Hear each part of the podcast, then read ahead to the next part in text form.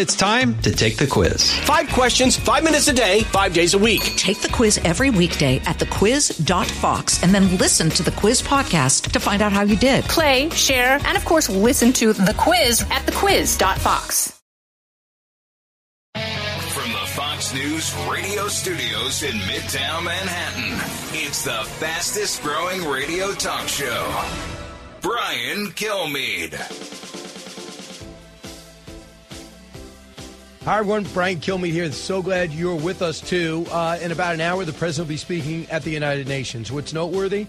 No Russian Vladimir Putin, no President Xi of China.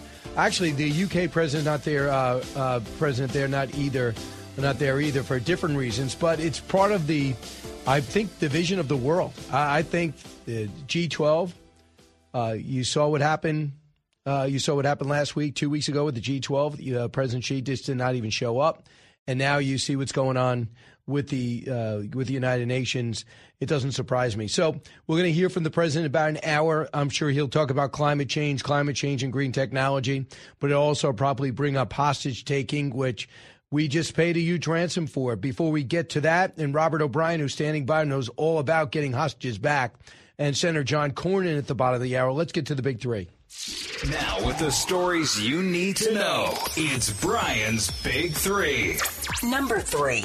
These Iranian monies that were uh, in, a, in a Korean bank have always been available to Iran to use for humanitarian purposes. And we have absolute confidence in the process and the system that's been set up.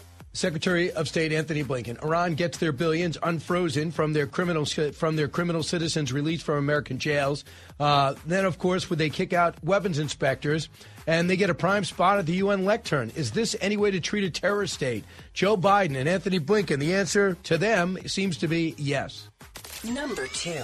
Mr. Speaker, how sure are you that you can keep the government open? Look, I am sure that I will continue to fight all the way through because the one thing I have learned through the years if government gets shut down, it empowers the administration. All right, there you go. Kevin McCarthy, Speaker of the House, shut down looms as the right fractures on extended talks. They just wanted to get a CR until October 31st. The Republicans can't even agree on that. Gandhi and Nelson Mandela might not be able to settle the GOP struggle. We're going to show you the stakes seven days in counting. Number one. Republicans having won the big win that they'd waited for for years when the Supreme Court overturned Roe versus Wade have had now had a terrible time figuring out where to land as a party on the issue of abortion, and, and Democrats have clearly gained ground on it. Brit Hume weighs in uh, 2024, panic building among the Dems and anti Trumpers that Joe Biden cannot win and might even not survive a second term should he win. Meanwhile, Trump, Haley, and Scott all beat President Biden head to head, and Trump feels some rumblings after his somewhat flexible stand when it comes to abortion and the Ukraine war. First things first, Robert O'Brien joins us now.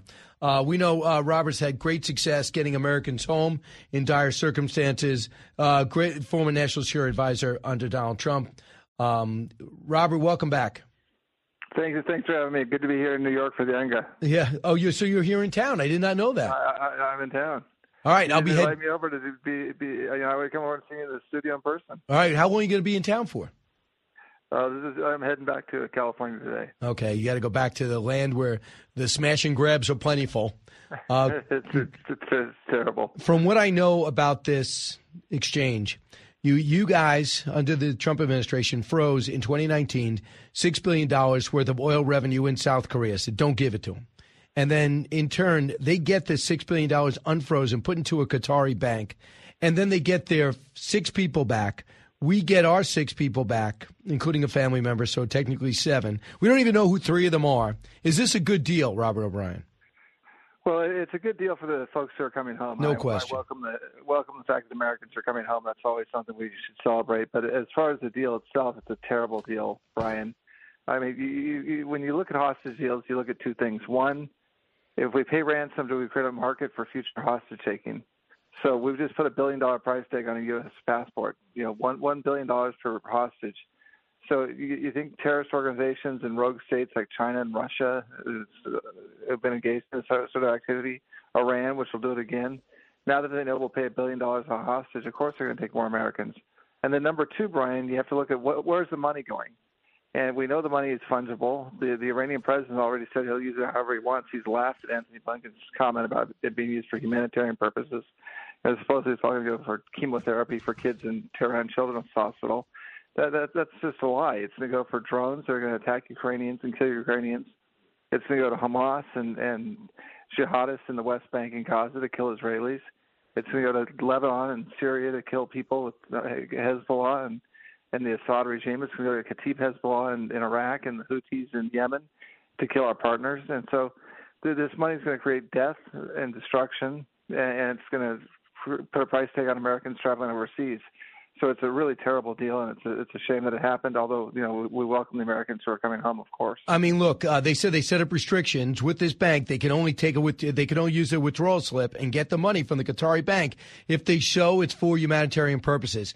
And you know, even if they did, so what you do is all the money that would go to low income housing in Iran that the government might supply, now you get that money, give it to low income housing, you use that other money for your terror operations. But still, the Secretary of State was unprepared to answer that question. Listen, cut 21. These Iranian monies that were uh, in, a, in a Korean bank have always been available to Iran to use for humanitarian purposes. But for a lot of technical reasons, they weren't able to access those funds where they were. So the funds were moved uh, to uh, another bank where we have absolute oversight of how they how they're used, and they can only be used for humanitarian purposes. And we have uh, absolute confidence in the process and the system that's been set up. But he couldn't explain it. And if Qataris were also hold on to the Bergdahl Five, remember Bowe Bergdahl was exchanged for those five Taliban uh, from Gitmo, and they're back now running Afghanistan. So what what what uh, what precedent do we have here? Well, what we should do is, is play for Secretary Blinken your explanation that money's fungible. The, the fact is, the the Iranian president said he'll use the money however he wants to, and it's the people of Iran's money. He'll he'll spend it on arms or terror or whatever malign foreign policy he wants. And, and you're right. He'll just take he'll he'll use that money to buy hospital supplies or baby formula and then use the money that the government was previously spending for the, those items and, and use it on arms. So money's fungible. We've just funded the Iranian regime, uh, which is the state equivalent of ISIS. It's the Islamic Republic of Iran, and it's the biggest state sponsor of terrorism in the world. And we've just funded the six billion dollars. So this is a terrible deal.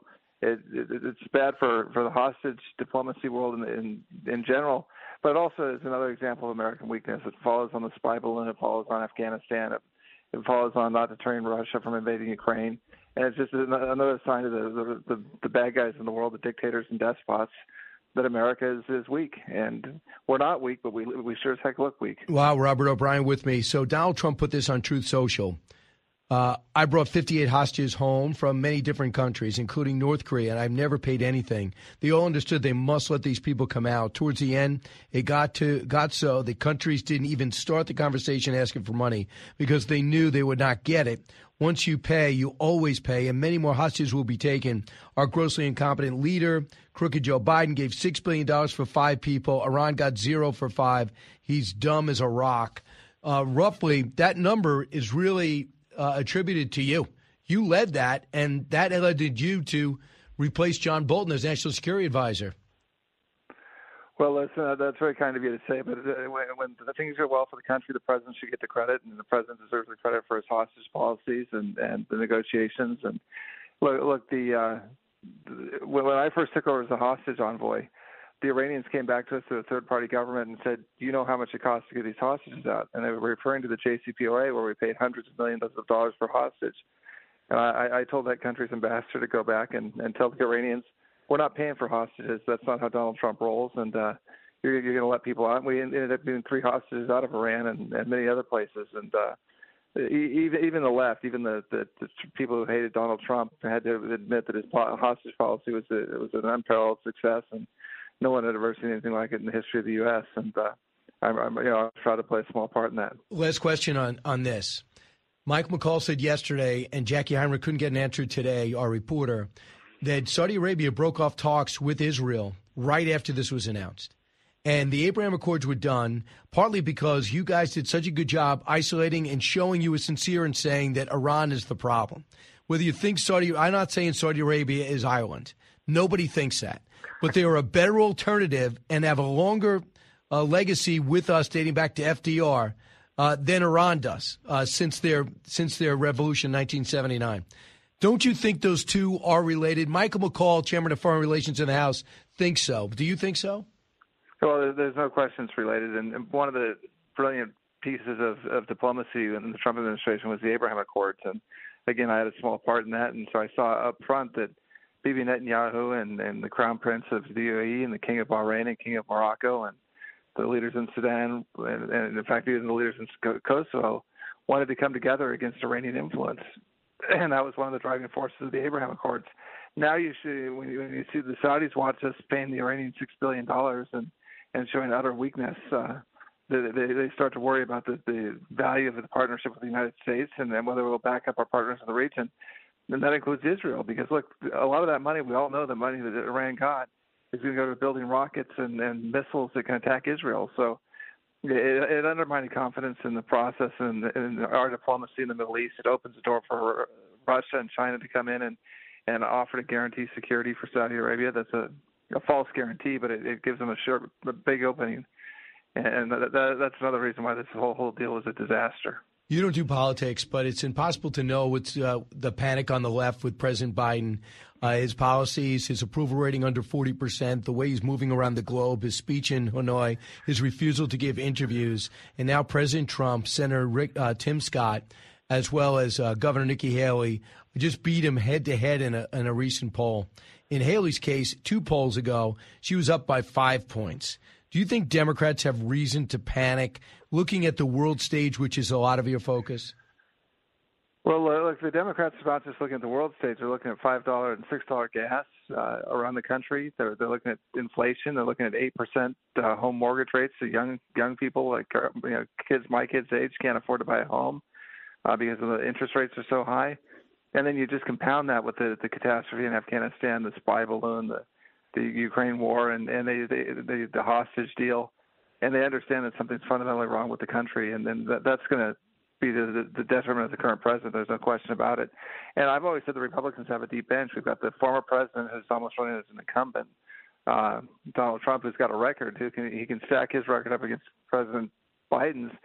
They can talk about Bidenomics, but look at the interest rates, look at the inflation rate, look at the gas price it's pretty easy for an uh, American who's not some fancy economist from Harvard to understand you know, who had the better economic policies. You can look at the foreign policies, which were unparalleled successes under under President Trump. But then you look at the Republican bench, and uh, look, I, I wouldn't be surprised to see Nikki Haley or Tim Scott on a ticket with President Trump. Uh, the, the Republicans have a great bench, and you're looking at the Biden-Harris administration that looks pretty weak right now. So I, if I was a Democrat, I'd panic. And I, I think there's probably going to be a movement to replace uh, uh, President Biden with with Gavin Newsom or, or Gretchen Whitmer or Gina Raimondo pretty soon. And I'm going to get you to weigh in what kind of uh, governor Gavin Newsom is. So I think you should sober people up to that because he does look the part, but man, his policies are terrible. Uh, first off, Robert, you did something I think is really important.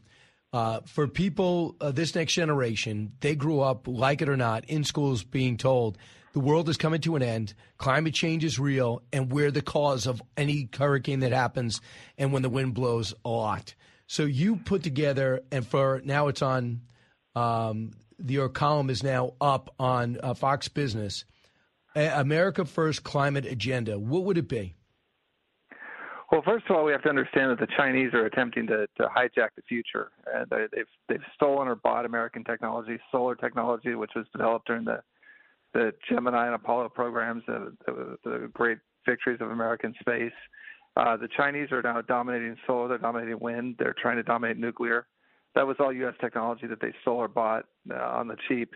They're, they're producing it at low prices, dumping it back here and in the West, and trying to put American companies out of business, so that at the end of the day, everyone will be dependent on China for for clean energy, and uh, we we can't have that happen. They're also doing the same thing with rare earth minerals. They're, they've tied up the supply chains all over the world, including in the mines in the U.S. that, that mine rare earths, and then we send them to China to be processed. And those those are the, the elements we need to build, you know, batteries and and chips and, and the new technologies of the future. So, number one, we got to make sure that China can't steal and and uh, and dump its way into leadership in, the, in critical new technologies. Number two, we've got to have an all of the above energy policy. We've got to have nuclear, which is clean and safe. And if you're a climate change activist, you ought to be, you know, pitching for nuclear Absolutely. like crazy. It's it's cheap, it's safe, and it's it's American made, and that's what France has nuclear power. It's one of the reasons the Russians can't lever lever them with their natural gas, and uh, so we need nuclear. We need fossil fuels aren't going away. We we extract them the cleanest in the world. We refine them the cleanest in the world. We've got the EPA. Uh, we need to, to have American energy independence and, and uh, extract our energy here to make sure that we're not dependent on foreign powers like Iran or Russia for our LNG and, and gas. And, and then third, you know, we, we need to, to tariff the Chinese, put tariffs on the Chinese. They're the biggest polluters in the world. So it doesn't matter how how, many, how much our carbon emissions decrease in America. They're building a new coal plant every month and and, and polluting the air, and then the, you know the, the world's global. The, the pollution goes up in China, and it ends up you know over, over America. So if, and they dump garbage in the Pacific. So if they're going to continue being these these climate scofflaws, they've got to be tariffed and sanctioned until until they start acting responsibly. And, and that's the only way we're going to have any any positive effect on CO2 emissions and, and you know a clean cleaner world. And that's exactly what they should be messaging on the debate on the 27th. And uh, rather than just saying it's not real or is real, get into detail about the rare earth and some of the transitions and who's controlling it, and get America to mine their own rare earth. We have it here. Stop it saying here. it. You can't have it both ways. You can't have your electric car and refuse to mine in America. Forget it. We we we, we got all, all the lithium we need. We can we can mine our own lithium. We can mine our own rare earths. We can process them here. Right. And between Aust- Australia and Greenland, which is owned by Denmark, uh, is a Danish territory. We've got all the rare earths we need. We don't have to be reliant on China. You're 100% right, Brian. Robert O'Brien, and you're 100% right to join us. I'm glad your your schedule allowed this to happen. Robert O'Brien, thanks so much. Don't get in trouble in New York. Hey, thanks for having me on the show. All right, uh, back in a moment. Brian Kilmeade Show. It's Brian Kilmeade. Kudlow on Fox Business is now on the go for podcast fans. Get key interviews with the biggest business newsmakers of the day. The Kudlow podcast will be available on the go after the show every weekday at foxbusinesspodcasts.com or wherever you download your favorite podcasts.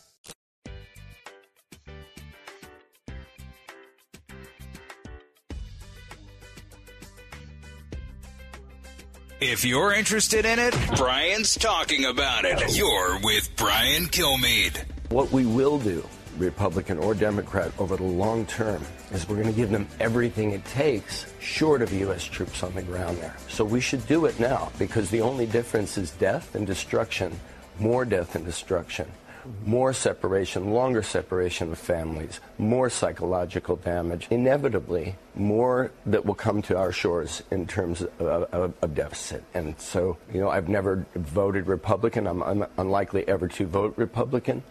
I would like to see the Democratic Party, the president, look at this in a very realistic and bold way and get this thing over. So I, I you know, I, I don't know what's happened to the world, but you know, Sean Penn, who praises Castro, who meets with Julio Cesar Chavez, uh, and pretends he's a journalist and goes after El Chapo.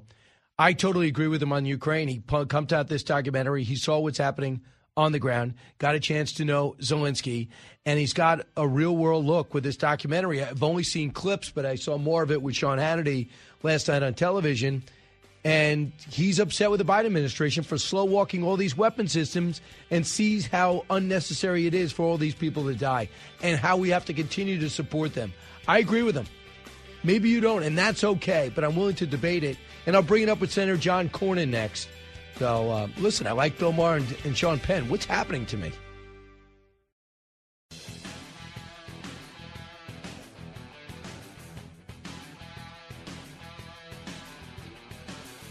Radio that makes you think. This is the Brian Kilmeade Show. We're now, by the end of the Biden administration, somewhere between 12 and 15 percent of the entire population will be here illegally. And, and the media is complicit because it, they're part of the propaganda machine that's allowing it to happen. When a Republican takes office in 2024, and I believe they will, this board will be shut down in a week. You just turn it over to Texas. We'll get it done for you. Just give us the job. We know how to do it. Well, Biden And wants we to have keep to the- stop this law because we're losing the country. And he's not lying. Uh, Lieutenant Governor, Governor Dan Patrick of Texas, seeing what's happened. Thousands came in last night. They stormed the border again. Senator John Cornyn knows all about it. He's in Judiciary, Finance, and Intelligence Committees, banking. Uh, he's a ranking member on the subcommittee on Border Security and Immigration. Uh, Senator, the frustration that I t- that I see in New York among Democrats overwhelming the streets and uh, and left wing liberals like AOC who say the key would be getting them jobs. I have never seen it so bad. I have to think it's intentional and not just incompetence. What do you think? Well, there's an old saying that never attribute to malevolence that can be explained by mere incompetence. But I think, to your point, uh, this has gotten so bad that it's. I think it's intentional, and um, it is. You know, you talk about frustration. Um, I'm not just frustrated anymore. I'm angry. Angry because I'm, you know, reading stories like I did this morning in the New York Times documenting forced child labor um, in, uh, in, in, in American companies. Yes. These the 300,000 children have been have been lost by the Biden administration. They can't tell you where they are, whether they're going to school, whether they've been sexually assaulted or neglected, or whether they're in forced labor. And they don't seem to care because if they did, they would they would do something about it. But I mean, if you see Chuck Schumer, I have this guy on tape with Harry Reid saying we got to reform our immigration system. We have to have we have to have border control. And that, what happened to that guy in the 90s? Now all of a sudden, they was like, let's just not talk about it. Like, you know, and they first one they say you're anti-Hispanic, and then that that flew by the boards because the Hispanic vote slowly is going to the Republicans, and the, the Hispanic community doesn't see it that way. Or as Mark Levin told me this morning, he believes that they're trying just to turn Texas blue, and this is their way to do it. Yeah, well, it's it's not going to work. As you pointed out, the uh, Hispanic community, which traditionally has been leaning more Democrat, is trending uh, in the Republicans' direction because of the values issue. I mean, they understand the importance of border security. You know, I support legal, humane, um, and, uh, and orderly immigration. I think it's been one of the important things that's made our country so prosperous and so great. But turning this over to the cartels that care nothing about these migrants, who many of whom are, are assaulted or die en route. Um, the unaccompanied children I mentioned a moment ago that have simply been lost to the Biden administration, and then the 108,000 Americans who died of drug overdoses last year, including 71,000 from fentanyl. Uh, it's just it's outrageous, and I don't know what it's going to take. I keep asking myself, how bad does it have to get before the Biden administration does something. So I think you have to conclude this is intentional because if they wanted to do something, they could, but they clearly don't. Well, yeah, they've done a couple of things. They sued Texas to get rid of the border barrier in the Rio Grande, and then they sued yeah. Arizona to get rid of the makeshift uh, border that they put together with the uh, with those containers, those storage containers that Brian Doocy, that Brian Doocy, uh, yeah, that Governor Ducey put out there. So what is going on? Uh, it just it's almost as if our enemies are are in control because Russia and China and Iran couldn't have scripted it any better. We have 120 countries streaming through your border and Texas right. and New Mexico and California who don't seem to care. But now New York is being overwhelmed. Can you imagine 84,000 people just laying in the streets? Yeah, well, I'm, I'm, I'm glad that finally the mayor of New York and other, other Democrat office holders are speaking up. Uh, we've been living with this for years now, and uh, it's just outrageous. But I guess, uh, you know, the Biden administration has just written off Texas and doesn't care what uh, 30 million Texans think about this. But now, obviously, it's extended throughout the country. And again, it's not just the migrants.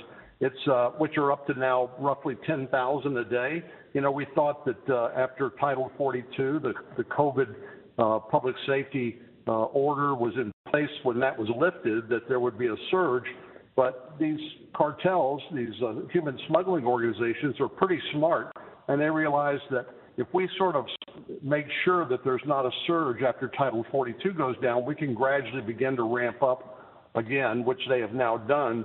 And uh, we're seeing 10,000 people a day at the border, which is is millions if you uh, if you chart if you extrapolate that over a year. So we're talking to Senator Cornyn. So you support this CR that would include additional border security uh, that the that Kevin McCarthy is going to put out there to his people, right? Absolutely, absolutely, absolutely. I think this is a point of leverage where uh, you know maybe this is where we can finally get something important done. I know my friends over in the House have been working on this issue for a long time.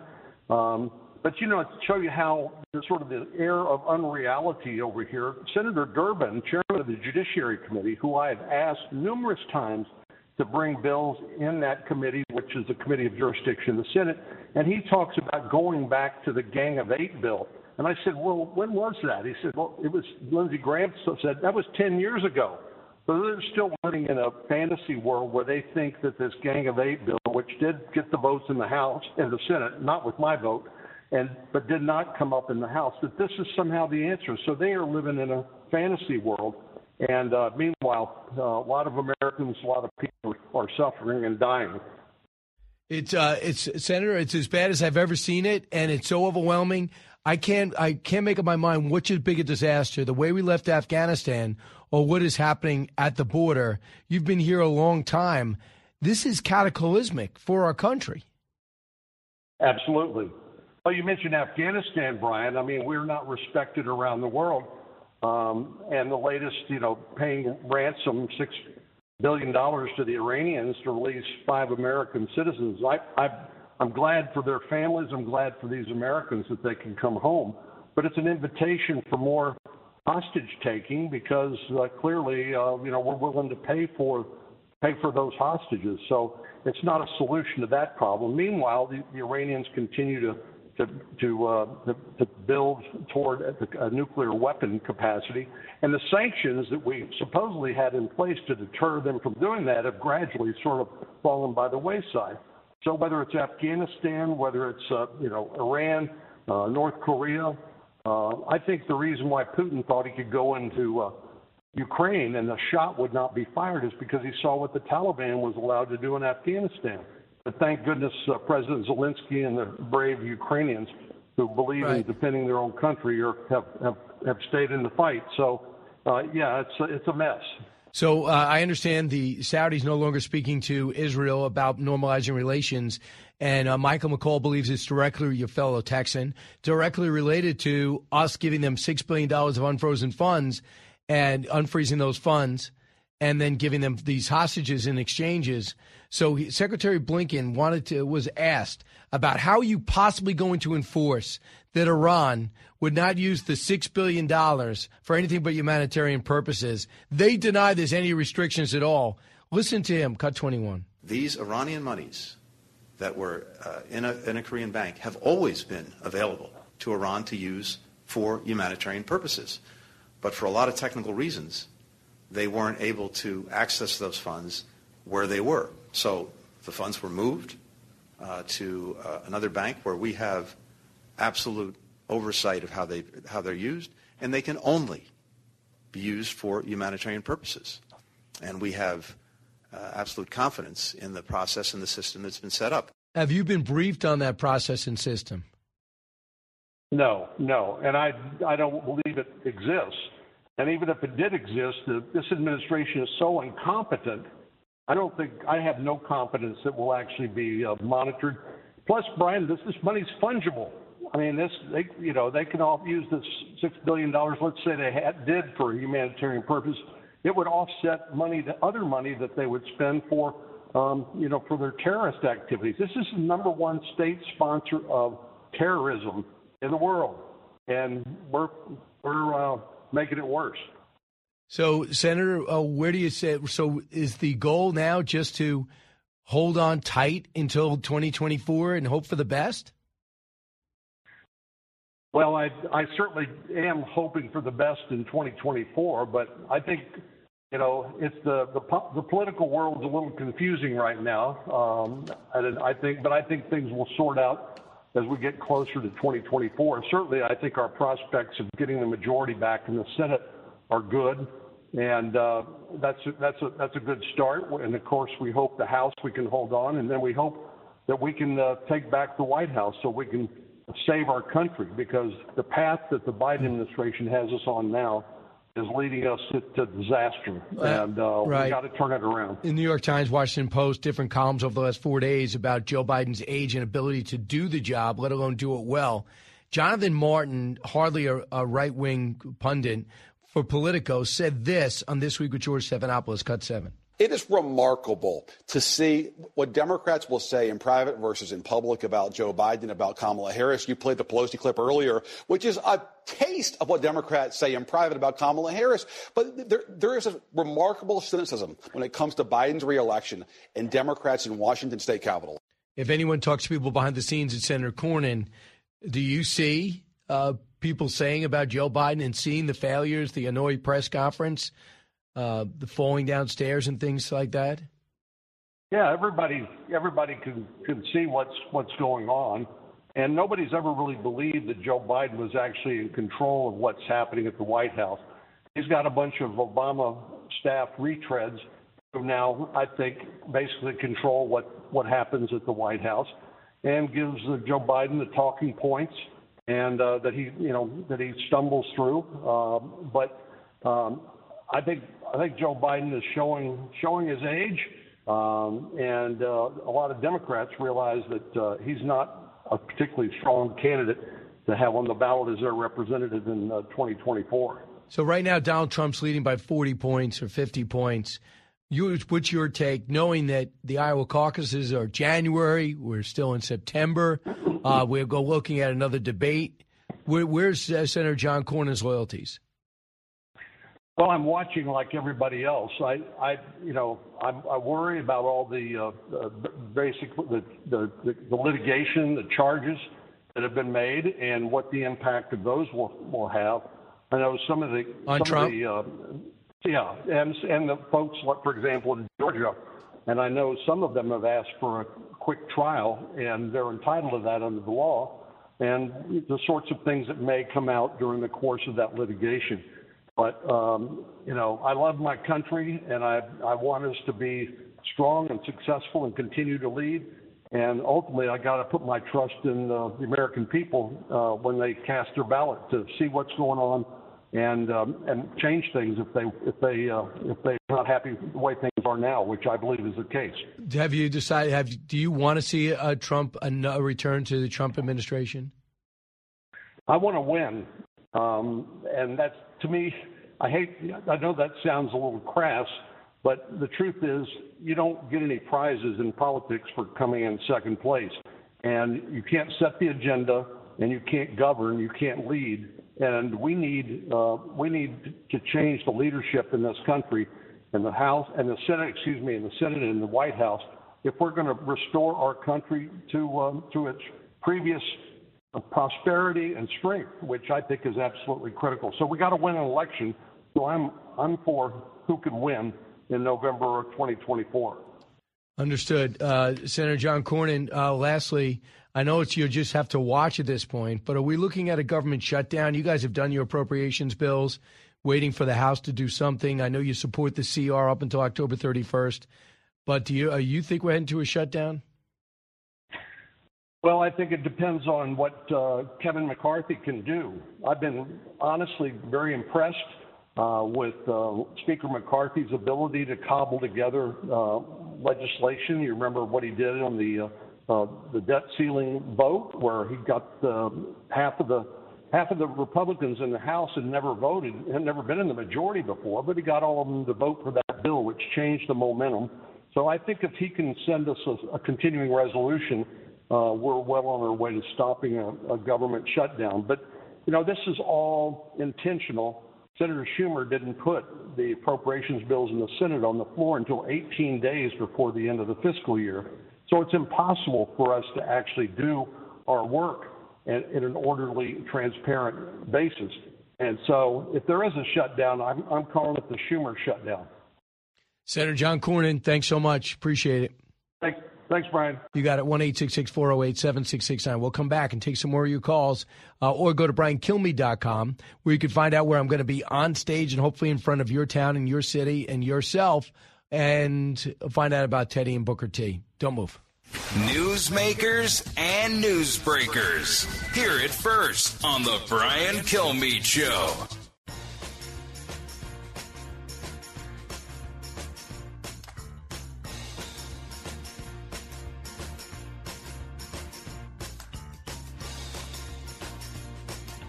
Breaking news, unique opinions. Hear it all on the Brian Kilmeade Show. Um, I've heard about. I've heard that some people are upset about that, and the, the the right have been like losing their mind. You know, they're just like, oh my god, you know, dogs and cats are living together, and you know, like I said, aren't there more important things we should be talking about rather than if if I dress like a slob? You do dress like a slob, but one thing, good news, and I mean it, is Senator Fetterman is actually feeling better, and he's back to the wacky guy that was running seriously, and I mean that. Um, obviously, he's feeling better. He's getting around. But I just find it totally unacceptable. I'm not losing my mind. I find it totally unacceptable to see somebody dressed not only down. I mean, people, are, well, no tie. Okay. Well, you know what? No jeans. All right, he's wearing jeans. Now you look at a guy ripped sweats, no socks, sandals, ripped hoodies with no sleeves. Are you crazy? It doesn't look like you're even showering. So Senator Schumer, man, you're in control. Say, listen, John, congratulations on your win. It's because of you that we got the majority, but I'm going to need you to, to dress. You know, and if you don't want, you know, you, your head's weird uh, and your neck is too big, I can understand. Open neck, do it. But you understand, you're not the first big six six guy to ever be senator. We've got a story of big guys be senators. You know, Lincoln wasn't short. I guess six four. So he didn't really look great, right? Not a great looking guy, but he dressed up. I'm not saying you're Lincoln, I'm pretty sure John Fetterman isn't the reincarnation of Lincoln, but it's an insult to everything. And as soon as, and I think the Senate's flipping. One of the first things I think whoever the majority leader is, maybe it's going to be John Thune, and he should be. The first thing he says, you got to dress up. Can you show some respect? I mean, it'd be different if he was without money and resources, but he's got money, he's got resources. And to do that, I think is terrible. But don't, hey, Senator Fetterman, nobody's losing their minds. They just think it's wrong. That's all. And I am glad you're feeling better. Obviously, he is. Brian Kilmeade Show. Go to briankilmeade.com. Find out when I'm going to be in New Jersey. Find out when I'm going to be in Montgomery, Alabama. Find out when I'm going to be in Pittsburgh, Pennsylvania. And six other stops, all for Teddy and Booker T. BrianKilmeade.com. Buy tickets now.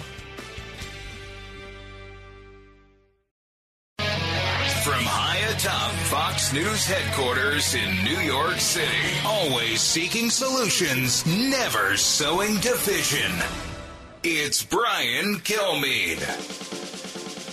Hi, everyone. Welcome to the latest moments of the Brian Kilmeade Show. So glad you're here. Uh, we come to you from 48th and 6th in Midtown Manhattan. Heard around the country, heard around the world.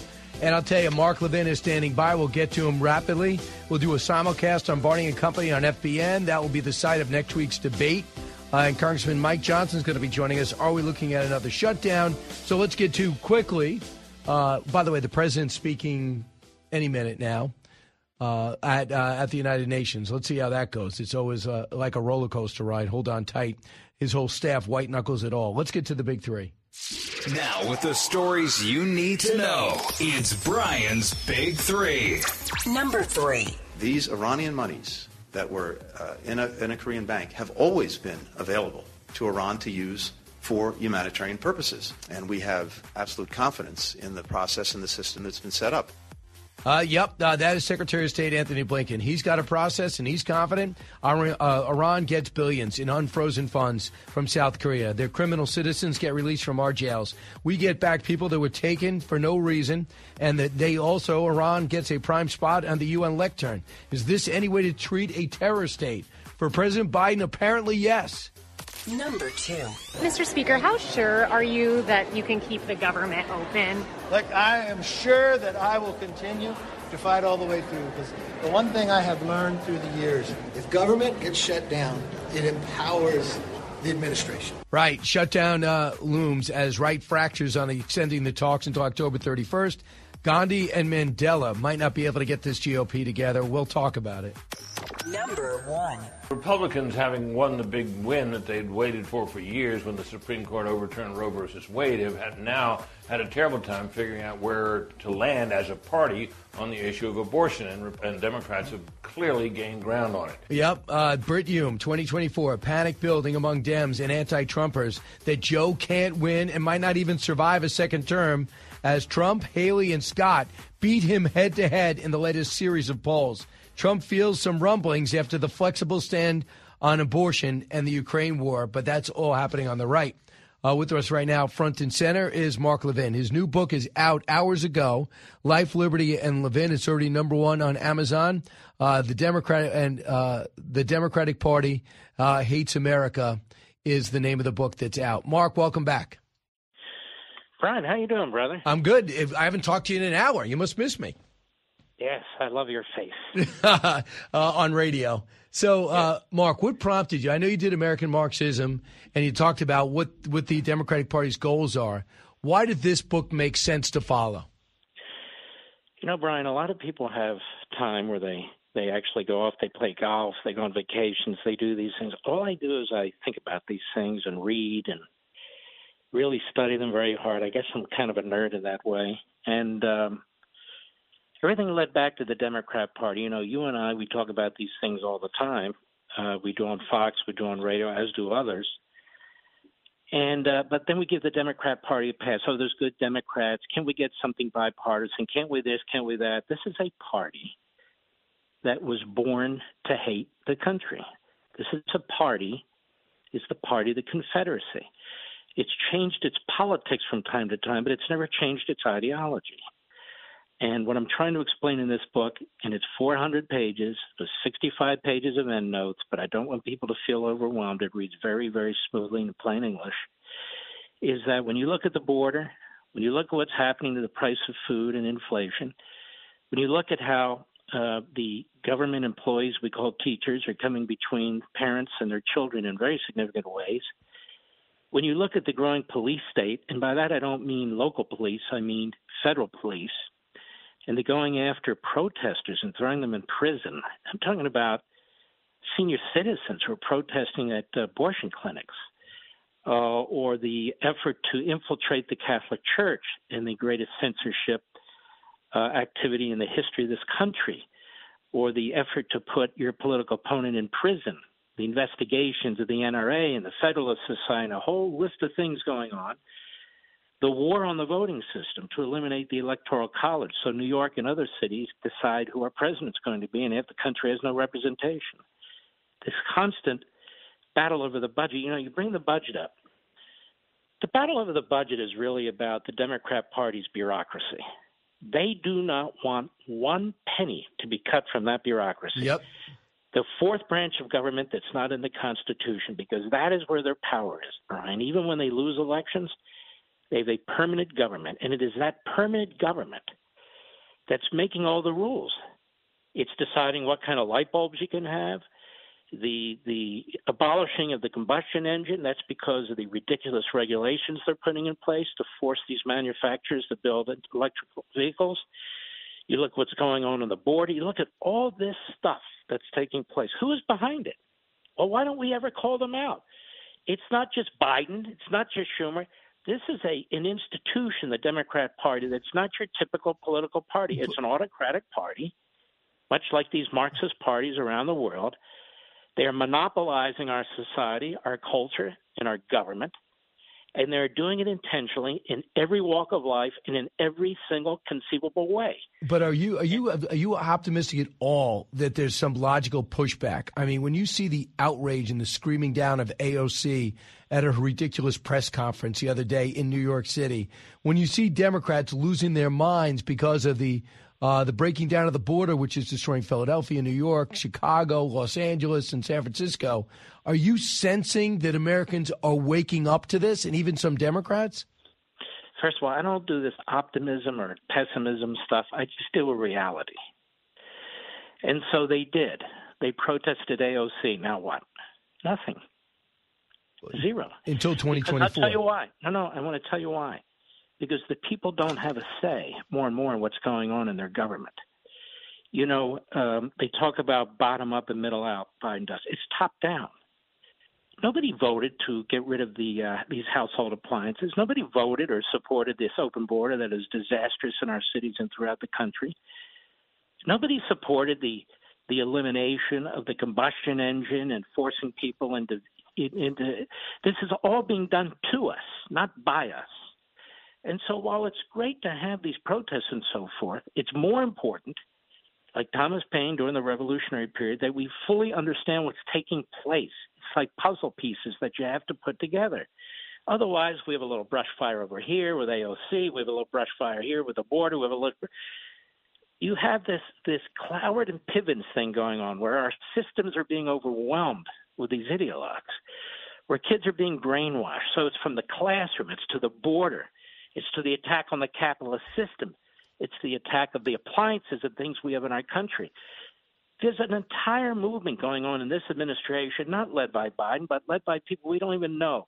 Bernie Sanders is happy. Barack Obama is happy because their ideologues are populating the most senior positions of the government, and they are working at breakneck speed to take down this society. That's what they mean by fundamental transformation. All you have to do is listen to what they say and read what they write. They're not hiding it. They have their media in the back pocket. Every state party, that is a monopoly party that controls various instrumentalities of the government, they need a state party. So as I mentioned to you on Fox, we have a we don't have a free press. We have a press that's free to push and support the state party. There's not a dime's worth of difference between the media and the Democrat Party.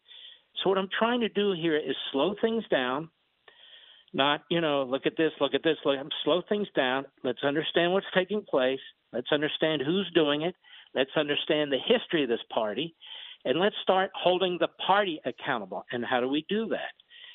you and I and others need to talk to as many people as we can and say, these things are not just taking place because Mother Nature is saying they should take place. These are man made catastrophes. The border is a man made catastrophe. The price of food and fuel, it is a man made catastrophe. The educational level in our schools, that is a man made catastrophe. So, which men are doing it? The Republicans aren't doing this. The Republicans aren't even competent enough to get together to fight them. Right.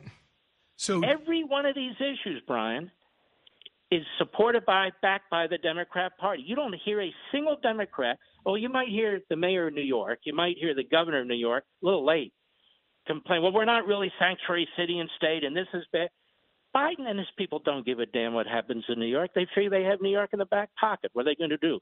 Vote Republican if Trump is the nominee? No, they're going to vote for a, for a kumquat if it's if it's nominated as a Democrat.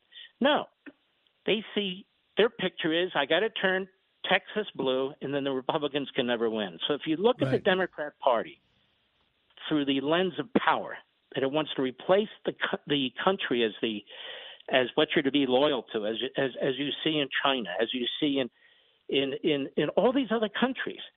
That's what's taking place. Loyalty to the Democrat Party. The country's under attack. Our history is being rewritten. Our monuments are being torn down. They project their own history onto the Republican Party eugenics, racism, segregation, all the rest. That's the history of the Democrat Party.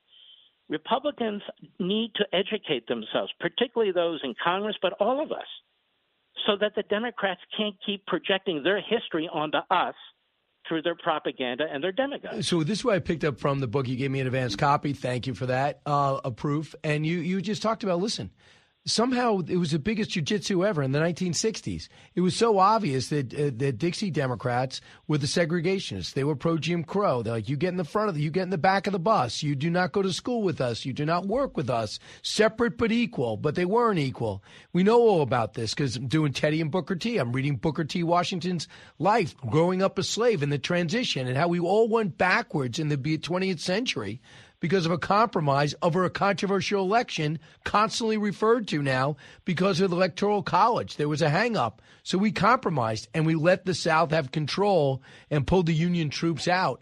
Uh, before in the 19th century, late 19th century, in the 1880s. 1876. Yeah, correct. the big compromise. So since that time, everything was going backwards. It was obvious to every American that the Democratic Party was doing that. Not all, but in the South. Now, quickly, that changed in the 1960s. All of a sudden, because LBJ passes civil rights, they go, well, the Democrats led the charge. But what did your research show you about Lawrence Baines Johnson? Lyndon Johnson died a racist. He did not have an epiphany at any time in his life. His own two big biographers says so. In 1957, Eisenhower is pushing the uh, the latest Civil Rights Act, and Republicans have voted for every single Civil Rights Act overwhelmingly since the end of the Civil War. The Democrats have not. And so he wanted to push what would later become pretty much the 1964 Civil Rights Act. And Johnson is the Democrat leader of the Senate, and he goes into Eisenhower and he says, "Look, I'm going to kill your bill. I'll support it if you take the teeth out of it, the enforcement mechanism, but otherwise I'm going to kill it." And so Eisenhower is pretty upset about this, as is his staff, and uh, but he but he reluctantly agrees because he wanted to get something pushed through. Then Johnson goes back to his Southern segregationist friends. He was the leader of the segregationist wing of the Democrat Party. And he says, All right, I got Eisenhower to step down on this, so let's not filibuster it. So they passed the 1957 Civil Rights Act. Now, why did Johnson do that? To play both sides. He wanted to run for president. He was planning to run for the presidency. He didn't want to be viewed as voting against Eisenhower's 1957 Civil Rights Act. And so that's what he did. And when it comes to the 64 Civil Rights Act and the 65 Voting Rights Act, the so called Civil Rights Act of 1965, Johnson got behind those because Johnson wanted to get reelected. Everything about Johnson was about politics and power. And he used the N word around the White House. He used the N word to talk to his chef. He used the N word around his uh, driver. There's audio where he's using the N word left and right. And when he nominates Thurgood Marshall to the Supreme Court, the first black American to be nominated to the Supreme Court, he states pretty much, I'm paraphrasing, I don't have it in front of me right now. He says, uh, When I nominate an N word to the Supreme Court, I want it to be a big N, and I want people to remember it. And this is who he was. He was an egomaniac. He was completely out of control uh, in so many ways in the Oval Office. He used the IRS and the FBI against his political opponents, used them against Goldwater, used them against Martin Luther King. Um, and he, uh, Goldwater had a gay member of his staff. Uh, they tried to exploit that. Uh, in Martin Luther King's case, uh, they did tape his phone. The Kennedys did, but so did uh, but so did Johnson. And they heard about these affairs and so forth, and they were thinking about whether to use them Right. against him. Johnson was so bad, by the way, as a side point, Brian, for the audience. He even tapped Hubert Humphrey's phone, his vice president, who was running for president, because he wanted to know what Hubert Humphrey really believed when it came to the Vietnam War, because he was very upset that Humphrey was breaking with him on the Vietnam War when he was running for the Democrat nomination. So you can imagine now why I get angry when they talk about Trump and his documents. I hear Like, you. What are you talking about, for God's sakes? So the Democrat Party is, look, there is no way, and you know it and I know it, that I can describe this book in an interview. It's just impossible. But if people are really interested in getting to the nub of the matter and really interested in participating in saving this country, my recommendation is read it. Even if you get it from the library, Yep. Just read it. The information in there is very, very important. And here's the thing: we only have 30 seconds left, but a lot of people on a daily basis do two or three jobs. They have they have interests. The kids are running left and right, and they get into arguments with people or debates. If you want depth to your debate, instead of just ripping from the headlines and living story to story, you have to read books like this to give you a sense of how we got here. And you do a great job of that from Woodrow Wilson uh, to today. Uh, and Republicans aren't perfect, but man, look at what was going on that got us to this point. Mark Levin, congratulations. Certain to be a bestseller. Just a matter of the list coming out next week. It's called The Democratic Party Hates America. Mark, thank you. God bless you, brother, and take care of yourself. All right. Uh, Mark's on 8 o'clock, Saturday and Sunday. I follow him Saturday night at 9 o'clock with One Nation on Fox News.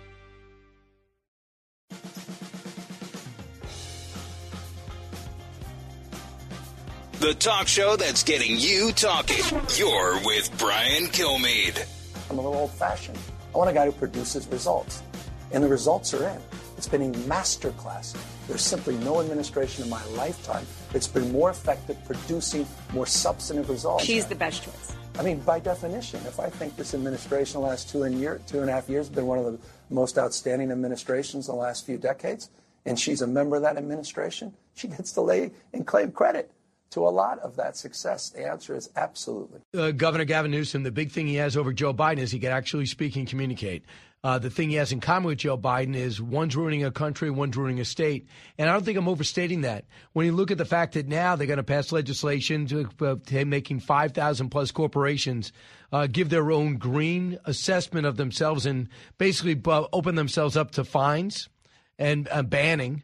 Uh, number two, they want to get rid of oil and gas and combustion engine. Fantastic. They have totally let down the border. Fantastic. More people have left California than come, maybe for the first time in history, thanks to him. They gave the country smash and grab, and people are going up to to Gavin Newsom to say, "Why don't you run?" If you're doing it on performance, pretty terrible. And if you really believe that Joe Biden's a masterclass in execution, yeah, they did minor gun legislation reform. You know, he's criticized it since. And they did some infrastructure. But they also did the uh, Inflation Reduction Act. And they also did the rescue plan, uh, all of which have basically printed money for green technology. And the thing in the infrastructure, almost nothing has been done. Zero has been done. That's a masterclass. He's got 39% approval rating. Masterclass?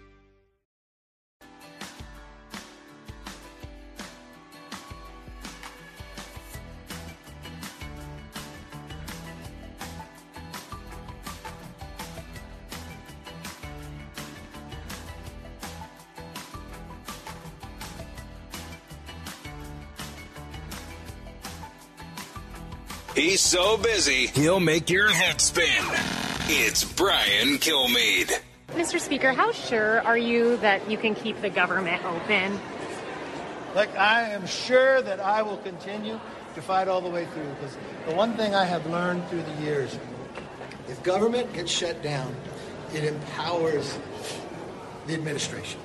And I don't see how you're going to be able to secure the border if the border agents aren't being paid. I don't know how you feel protected in the nation if those in the military aren't being paid. I don't know how you project to be able to have the argument that you want to secure the border, cut wasteful spending. So the best way to do that is you pass the conservative appropriation bills we have.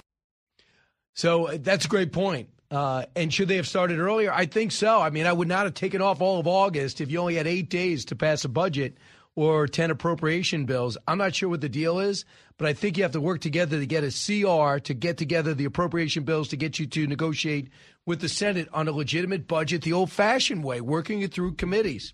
Congressman Mike Johnson knows all about it, member of Judiciary and Armed Services, and joins us now. Congressman, are you concerned about a shutdown? Yeah, I am. I don't think it's a good idea for anybody. Uh, government shutdowns are unpopular and they're expensive and you put uh, people like our servicemen and women in jeopardy by not receiving a paycheck. So we have to avoid it. I mean, I'm in House leadership. Uh, Brian, as you know, Vice Chair of the House Republicans, there was a lot of work, productive work, being done over August. Um, sometimes it's uh, it's beneficial to have members break out into smaller groups, the right. ones that you know have issues about some of the spending and work things out. And we, we, we thought we were getting closer. I, I still think that uh, we can, and we had a very optimistic and I think upbeat uh, meeting just within the last hour here with all the House Republicans, I think we're going to get to yes. I, I tell you, I, I, talked to Congressman Matt Rosendale uh, this morning. He's not close to yes. He's a, he's a, a, absolutely a no. He said, I am tired of the spending under Nancy Pelosi. He doesn't want to give your own party another month. Yeah, and I Matt's a good friend of mine, but um, here's the deal. I mean, the the CR that was negotiated, the one that would actually be on the table and on the floor this week, cuts 8% of bloated government spending. And it puts our top priority, one of our top priorities, of course, closing the border right out front. And it makes the Democrats in the White House respond to that. I mean, this is strategically, it's a really smart move. I think we'll get there. You know, the problem is, Brian, of course, is we only have a, a four vote margin right now. And so it's exceedingly difficult to get it done. But, you know, I think we will. I think we're getting the job done. Well, I mean, what do you have? Because Steve Scalise is undergoing, you know, his cancer treatment. I understand you got a few paternity situations. Uh, so you have, I think, in best scenario, five seat margin. Do you, what right. do you what do you think you have now? Well, the plan is to put the CR on the floor. I think Thursday is the current plan. And um, Steve can be here, but because of his cancer treatments, his immunity's down, so he can't come into the large gatherings. But he can don a mask and come in uh, and, and cast a vote and the others will be here as well. So I think we'll have our full house here. Okay. Uh, short one seat of a retirement we just had. So you have four. We'll have four. Yeah. All right. So four, and and the guy goes Matt Rosendale. Well, let's say he's a definite no, and uh, I believe there's another definite no out there. My question is.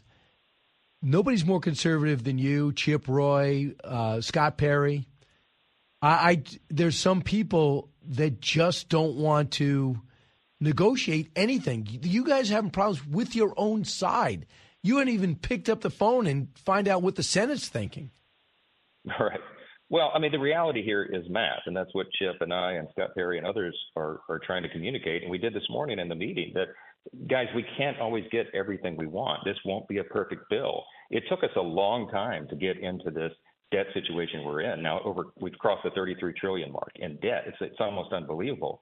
But you can't turn a battleship on a dime. It takes a while to do it. This is a really important, necessary first step and then we've all got to dig in and make the hard choices. We are out of time. We cannot kick the can down the road any further. And uh, we see this. We see the debt as the greatest threat to our national security, among so, everything else. So, so why is it, Congressman Johnson, that you guys didn't get the 10 appropriations bill done? Is it just uh, hard, too hard? Um, it's it's difficult. You know, I mean, think about it. Talk about reality, right? We have this this very small majority, one of the smallest in the history of the Congress, and we have members who are who are elected from you know congressional districts that President Biden won by you know 10 points. So they're going to look at issues very differently than us. They're going to look at the spending problem a little differently than us. They're still Republicans. They're still on our team. And so our job in House leadership is to work with all of those interests and forge the consensus. And I think the fear of the of the growing debt and what it will mean to us as a nation is going to bring people to the table uh, you know, there's a lot of factors here that are weighing in on that, and I think uh, I think ultimately everybody's going to do the right thing on the Republican side, at least. Right. So, have you looked at what the Senate approved? They got all their appropriations bills done, and I think it's great yeah. to have regular order. People want to see something regular and routine, but sure. have you seen it? Can you deal with? Uh, I haven't. I haven't, and and you're more astute at this stuff, obviously, than almost everyone listening and me. So, can you deal with any of that? I mean, is there is there a good wiggle room there to negotiate something? Well, look, our, our premise all along has been that we need to begin with a baseline of fiscal year 22 spending. I mean, that's not asking a lot. You know, this is just a, a little bit past this on the calendar. Um, but, but what the Senate has done on most of these approaches is they've plussed it up. They've added new spending, added additional things. I mean, that's a non-starter on our side. I mean, ultimately, we know that the approach bills are going to wind up in a conference committee where the, uh, you know, the, the final agreement is is, uh, is is hashed out. But I think it's really important, conservatives, we conservatives in the House think it's really important to send the right message from the House uh, to begin that process that we have to get serious about the spending. It's easy to pass bills, Brian, if you're just spending more. It's easy to plus up a bill and get it through and get everybody to vote for it. The responsible thing, the principal thing, is to address the debt and begin to curtail spending, and that's what we've committed to do in the House. Right. Uh, well, yeah, we'll see. Because also at stake, obviously, everybody knows what's a year away, another election, and everybody knows how, how close it will be. There's about 15 seats, they say, roughly, uh, that are in play, and everyone's watching. Uh, so I want to switch, if I can, over to Hunter Biden. Uh, what do you think about the lawsuits against the whistleblowers for embarrassing him and coming forward? What's your response to that? It's absurd. It's absolutely absurd. Of course, whistleblowers are encouraged and protected in our system. They always have been. We have statutes that protect them from this kind of nonsense. They are trying to send a message. I mean, this has been communicated on, on Fox News many times, and I think it's exactly right that they want to intimidate other whistleblowers from coming forward. See, the problem we have that they have, the problem they have in the Hunter Biden investigations is that we have credible witnesses from inside these agencies. We have whistleblowers, as you know, from the FBI and the IRS, people that were trusted for long, many years and they've come forward to clear their conscience and say what is happening. So they want to go after those people and make an example of them, whether they're successful in this or not. They want to, by fear and intimidation, they want to uh, discourage others from coming forward and speaking because they, they're sending the message that they'll they'll bankrupt them. You know, they'll sue them personally, bring them to court uh, and it'll it'll take a war chest to defend them. And so uh, it's just despicable behavior on their part. But you know, we're not surprised by that. So you have the impeachment inquiry, and people like Ken Buck came out and said it's a big mistake. Here's my editorial about it. There's not enough there. Hunter's bad. There's no links to Joe. Listen to what Governor Gavin Newsom said yesterday. Cut 14.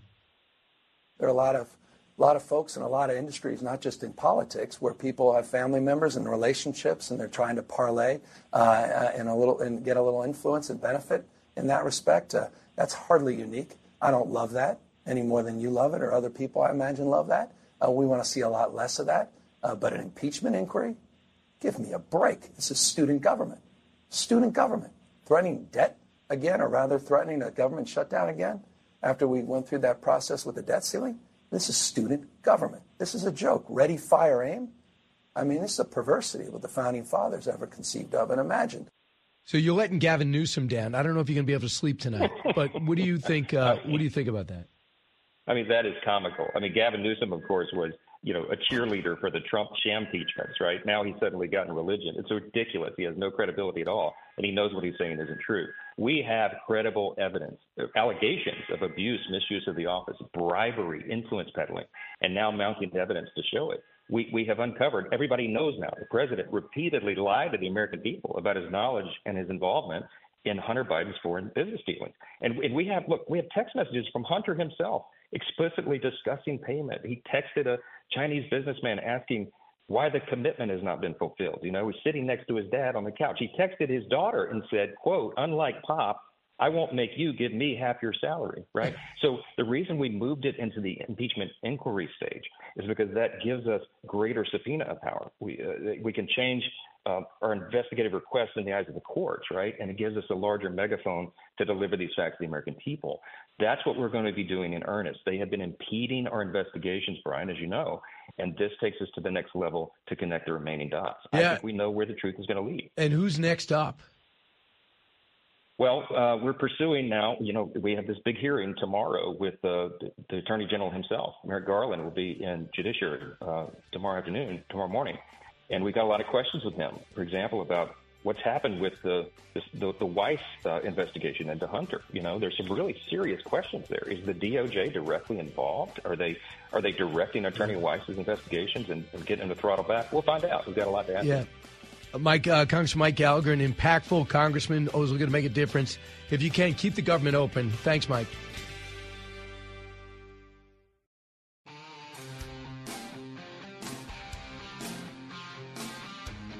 Now, the Brian Kilmeade Show joins Fox Business's Varney and Company with Stuart Varney, live on your radio and on Fox Business. Here's Brian Kilmeade. Welcome back, everybody. Brian Kilmeade about to go on with Stuart Varney, as you mentioned.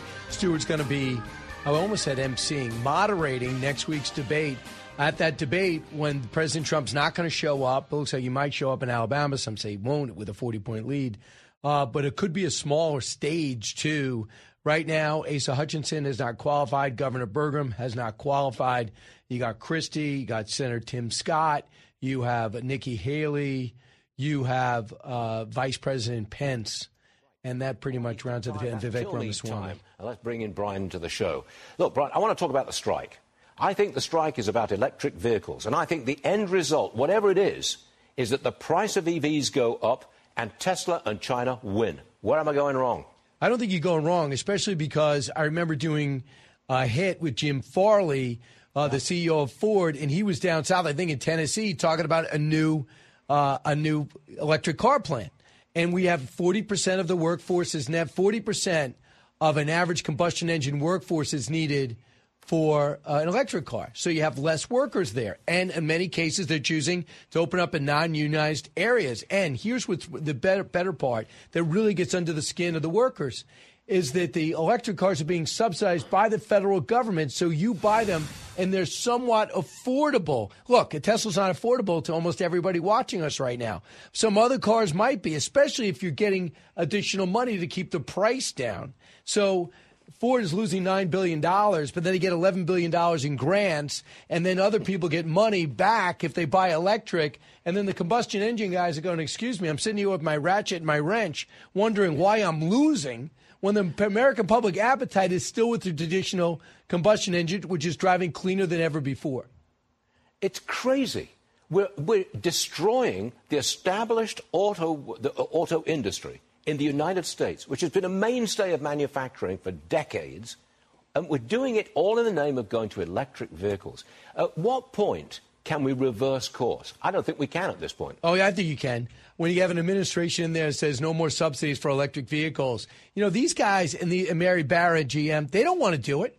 They're being pushed to do it yes, they are. by the government and incentivized to do it. They're losing money. Now, I was in the F 150 Lightning. We did a big special on it for Fox Nation. I encourage you to watch it. And they, it's, it drives itself and it's fascinating. It's good and people want to buy it, but they don't want to buy it more than the F 150. And how many people would buy it if they weren't being subsidized by the federal government? So let's see uh, how we're going to do that and still build everything here. One of the geniuses of Tesla is they do everything in one plant. You're not getting something from Japan, something from Vietnam, and something from China. They do it all there. I'm wondering if Ford's going to start doing that too. And number two is I think Republicans should watch themselves. I know the knee jerk reaction is uh, anti union, but they're not anti worker. and a lot of these men and Well- women are blue collar people wondering where their benefits went and why their rent, why their salaries aren't commiserate with the Yeah. cost of living. Well, Brian, Donald Trump is going to skip the second debate next week. With you on it. Yeah, mm, thank you. And he's going to give a speech to workers in Detroit. I think he does not have the support of union leaders, but I think he's got a lot of support amongst the rank and file, right? talk past him. And there, you know, I watched the interview a couple of weeks ago with the union head saying, "Yeah, I don't like Trump. He's worse." How is he worse? Because he went out of his way to bring manufacturing back, took on China, and got a th- like one portion of a trade deal done. It wasn't perfect. He redid NAFTA in order to stop the the the exit of most of our manufacturing. It was not perfect, but man, it was a lot. The USMCA was a lot better. And then when he talks to workers, he won Michigan, I think, in 2016 by 0.2 percent. I think he lost it by 1.2 percent. And I ask you, in Michigan, how do you feel today about the economy, about inflation, about interest rates? And if you look around and go, this guy produced this, he's got a report card now. Who's doing better work for you? And I'll add this: Mike Rogers running for that open Senate seat in Michigan, very popular. He's not really dug in right or left. He's got that uh, select intelligence committee and the military and FBI background. That's a seat that's vulnerable for Democrats too. And we'll see. I think Trump's got great instincts on this. Yes, he does. He has very strong political instincts. He really does. All right, Brian, thank you very much indeed. Back to the grindstone, and Okay. I'll continue with this show. All right, what Stuart. do we have? All right, we'll do that. One eight six six four zero eight seven six six nine. So we were talking about the UAW, it was interesting because the the you know uh, they're pointing out over and over again that in the since 2008 the CEOs have gotten substantial raises, but the benefits have decreased because of the 2008 catastrophe and of the collapse of the auto industry. And now they're saying, can we have it back? And they go, I can't really restore your pensions. Well, can I have a pay raise? Well, you can, 21%. They're like, no, we want 40. What I don't agree with is 32 hours to get paid for a 40 hour work week. You can't do that. You got to work five days. Unless you want to put the hours in in four days, that's not what we're talking about. If you want that day off, and you, that means every day has got to be longer. Same thing with school. People like, well, I want a four day week in order to get teachers. Yeah, but it's got to be a longer day. And then you get your three months off and you get your three day work week. Here's Kevin Hassett on where the UAW strike is right now and what the role of electric vehicle is. Cut 26. The union recognizes that the Biden uh, and the Democrats' push for electric vehicles is a potential threat to their very existence. Because what's happening is that the car companies, even the big three, are locating the EV plants in right to work states like Tennessee. And those places don't really want to organize uh, with the UAW, and so that they're taking, you know, the unionized jobs in Michigan and shipping them to Tennessee, and they're turning into not unionized jobs. So that's true. And that's why they're on their head. And then when Joe Biden says, I'm going to go send an envoy to help you out, the head of the union said, no, no, thank you. So it's all three. And I just wish, you know, these, these, uh, these car companies feel subservient and somewhat thankful to the government for saving them those years ago. And they got rid of Chrysler and sold it to Fiat, which is a joke. Uh, and we want Chrysler back, and hopefully some some billionaires will say Chrysler is an American company. They make the Jeep and everything else. We got to bring it back. But having said that, why didn't government just stay out of it at this point? Make sure they don't crash again, and make sure there's regulations in place so they don't. But stop putting your hand on put your hand on the scale. And as you talk to people involved in energy, they were saying the hybrid is more the way to go, and that's what they're doing in Japan. Brian Kilmeade, make sure you keep it here. Watch One Nation Saturdays at 8 and go to briankilmeade.com. Find out how to see me live on stage. From the Fox News radio studios in Midtown Manhattan, it's the fastest growing radio talk show. Brian Kilmeade. Hey, welcome back, everyone. Brian Kilmeade, so glad you're here. A lot to discuss. 1 408 7669. Hey, a little bit later, Gary Myers is going to be joining us, a best selling author. His book out now, Once a Giant, a story of victory, tragedy, and life after football. Very few people in the country know more about football or written more articles about him over the last 40, 50 years doing this job. He's also writes for the uh, uh, Canton, uh, he also a voter for the Canton Hall of Fame. And uh, I want him to, I want him to weigh in on Deion Sanders, featured on 60 Minutes over the weekend. What he's done at Colorado, opened up 3 and 0. They only won one game last year, two sons on the same team. Also, uh, the Giants authored the biggest comeback maybe in, in Giant history or one of the biggest, and Saquon's ankle. We'll talk about that and so much more. But with me in studio is Jackie DeAngelis, the same Jackie DeAngelis from The Big Money Show, 1 o'clock on FBN. Jackie, welcome back. Thank you so much. So, first off, uh, I, I'm just stunned by this. And for you who live by the numbers, you know, either the economy's good and you run on it, or it's not good and you don't take the blame for it. You talk about other things you're doing to fix it. But Joe Biden's still not backing off, running on Bidenomics. And the polls, forget the numbers. The polls show people are not pleased with this economy. Where's the disconnect? They're not buying it. And the reason that he's not running on other stuff is because there isn't much positive that he can talk about. Should he talk about the border? Should he talk about crime? Should he talk about education in America? It's really tough to do it. So what they're doing is they're taking Bidenomics and they're trying to spin it in the best way possible. The numbers, Brian, actually um, serve their purposes to a certain degree, make them look better. When you look at Job the, numbers, right? The job numbers, when you look at the overall inflation numbers, he can stand there and say, I've brought inflation down from 9.1%, but that's not the whole story. When you look at it from a two and a half period from Right. when he took office, prices for goods and services are up over 17%. That's what's uh, the, what, what the average American still feels. And that's why they're like, none of this makes sense to me. Right. You know, it's interesting too with the UAW. Um, you see a lot of those that anger on the picket line is the stuff that we see in the street when you do the street. Uh, when you go up randomly to people on the street and say, "How do you feel about the economy?" Whether you're wearing a suit or a tank top and you look like you're just hanging out, most people are upset because their dollar isn't stretching long enough, and that's really what the frustration we're seeing in Michigan right now. Yeah. And so they're gaslighting people to a certain extent, whether it's the auto workers or, like you said, the random person on the street. They're feeling a completely different picture. They're feeling 17% Right. and more in some cases.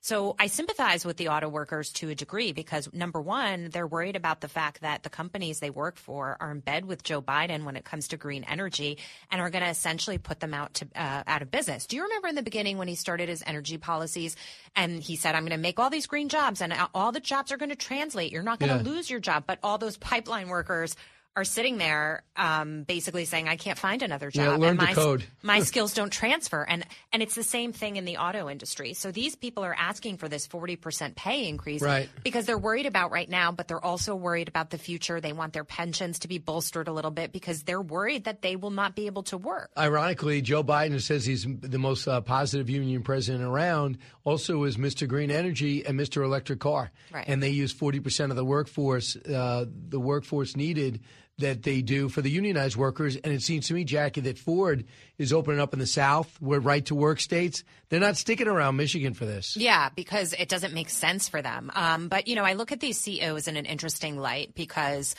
Uh, on one hand, what are they going to do when Biden is pushing this down your throat? What are you supposed to do? They've taken the subsidies, they've taken that money, they've invested in it. Maybe if they would have banded together as companies and said, "We're not doing this. The country's not ready That for it." worked, yeah. You know, maybe it would have worked because there's strength in numbers. Um, the other thing is that the American uh, consumer is not buying an electric vehicle. They don't want it. They don't work too properly, and they're too expensive. Right. So here's what Joe Biden said. He says Jackie DeAngelis is wrong. Cut 36. We've climbed out of our great economic crisis. It's beginning to work for working people. This nation is very rich. We're living through one of the greatest job creation periods in our history. And, folks, it's not an accident. It's not an accident. That literally is our economic plan in action. But aren't the, most of these jobs government jobs?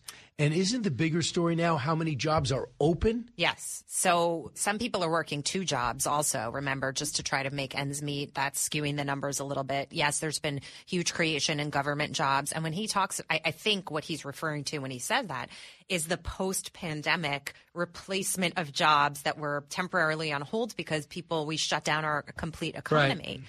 So the jobs numbers don't really make sense when you think about it.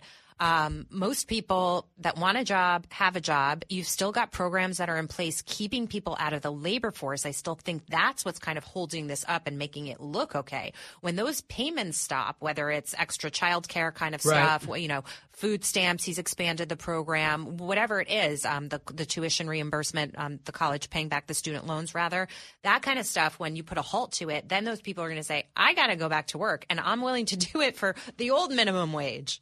Right. I want you to hear what uh, Kevin Hassett.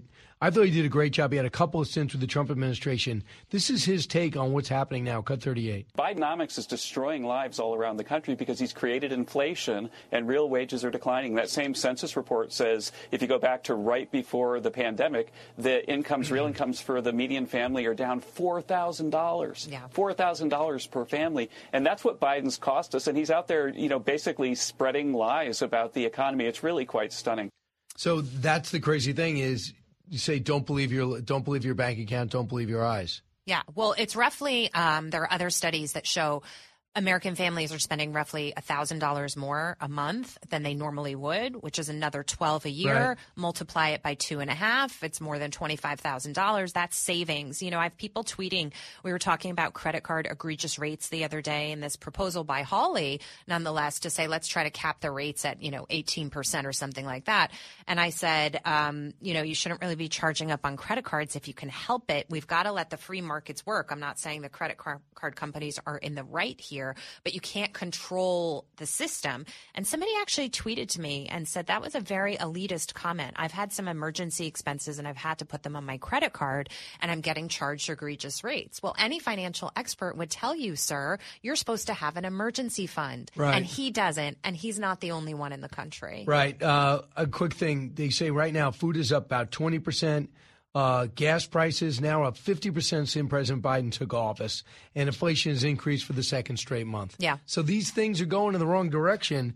Do they believe, is there anything in the last question, because I know you got to run, uh, is there anything in the uh, economic picture that's going to kick into gear in the spring that would make Bidenomics look more palatable that I might be missing a year before the actual people start thinking about the polls? I don't think so. I actually think the picture is going to get worse. I think this recession has kind of been delayed by some of the factors we just talked about. I think first quarter of next year is when you're really going to see it. And if I can just go back to gas prices for a moment, OPEC plus countries are price gouging right now. They're the ones price gouging and controlling production and supply on the market because they know they can take advantage of this president who shut down our energy industry here at home. Seasonally, gas prices are supposed to be going down right now and they're going up. So that that 50% number probably is going to get worse wow. as we go into the winter. Jackie Angeles, well, uh, we'll make sure to watch you 1 o'clock every single day. We'll see you there. Thanks for joining me on this Thank Tuesday. You. Expanding your knowledge base. It's the Brian Kilmeade Show.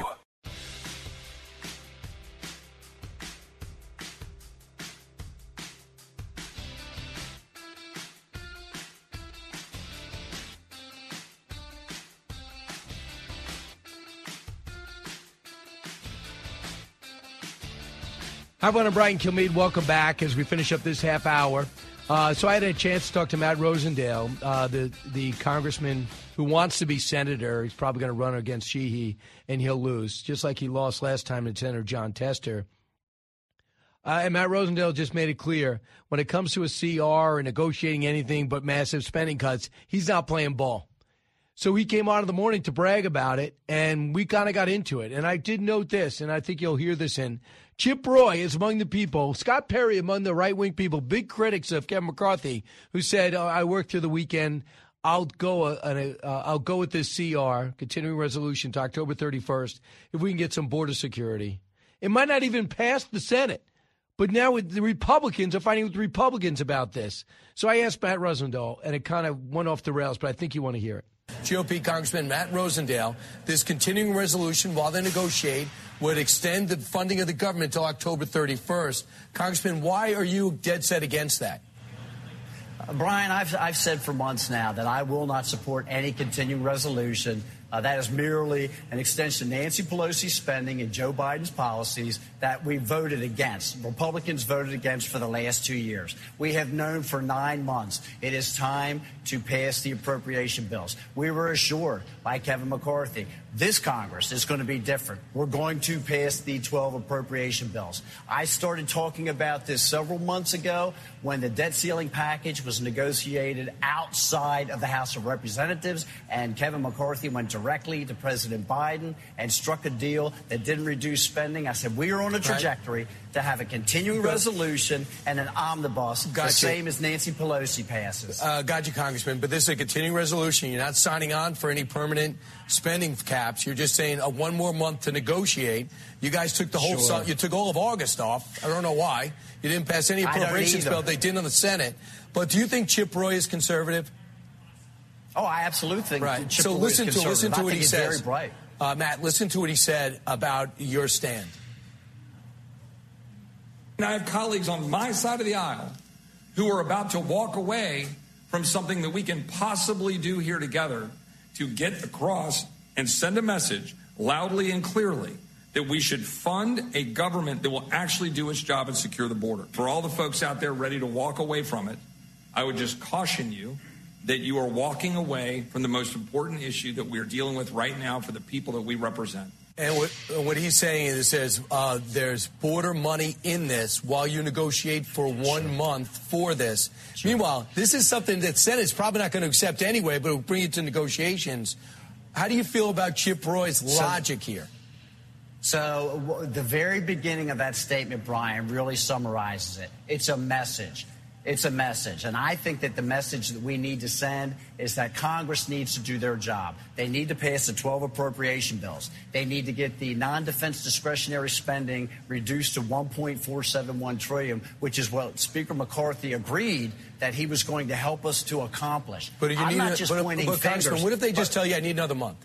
They just need another month. You fund the government. Republicans Oh, who sure. get totally blamed. And next year we're going to reduce the spending, and the year after that we're going to balance the budget. How long Let me is, hold the football how long for is you, Speaker, Lucy. how, how, how long is Speaker Polo, uh, Speaker McCarthy had the job? I think that you're, you uh, had a Freudian slip just there. Okay, we're seeing No, no the Freudian slip. How long work has Speaker out- McCarthy had the uh, job? We're seeing the same kind of work ethic come out of Speaker McCarthy as we saw out of Speaker Pelosi. So you have, CRs you and have no more. and I'm you not going to support that. So, in other words, if you have colleagues that you respect, like Chip Roy, you obviously don't like Speaker McCarthy. If people like Chip Roy and it's Scott Perry. It's not about Perry, who I like. Uh, well, no, It's not about who I like. respect. Okay. Brian, it's about doing finish. the job for the Let me American finish, people. big guy. Twenty percent. Scott Perry Brian. and and Chip Roy said, "I need another month," and you say, "I'm not giving you another month." So the government shut down. Who get blamed Right. if the government shuts down?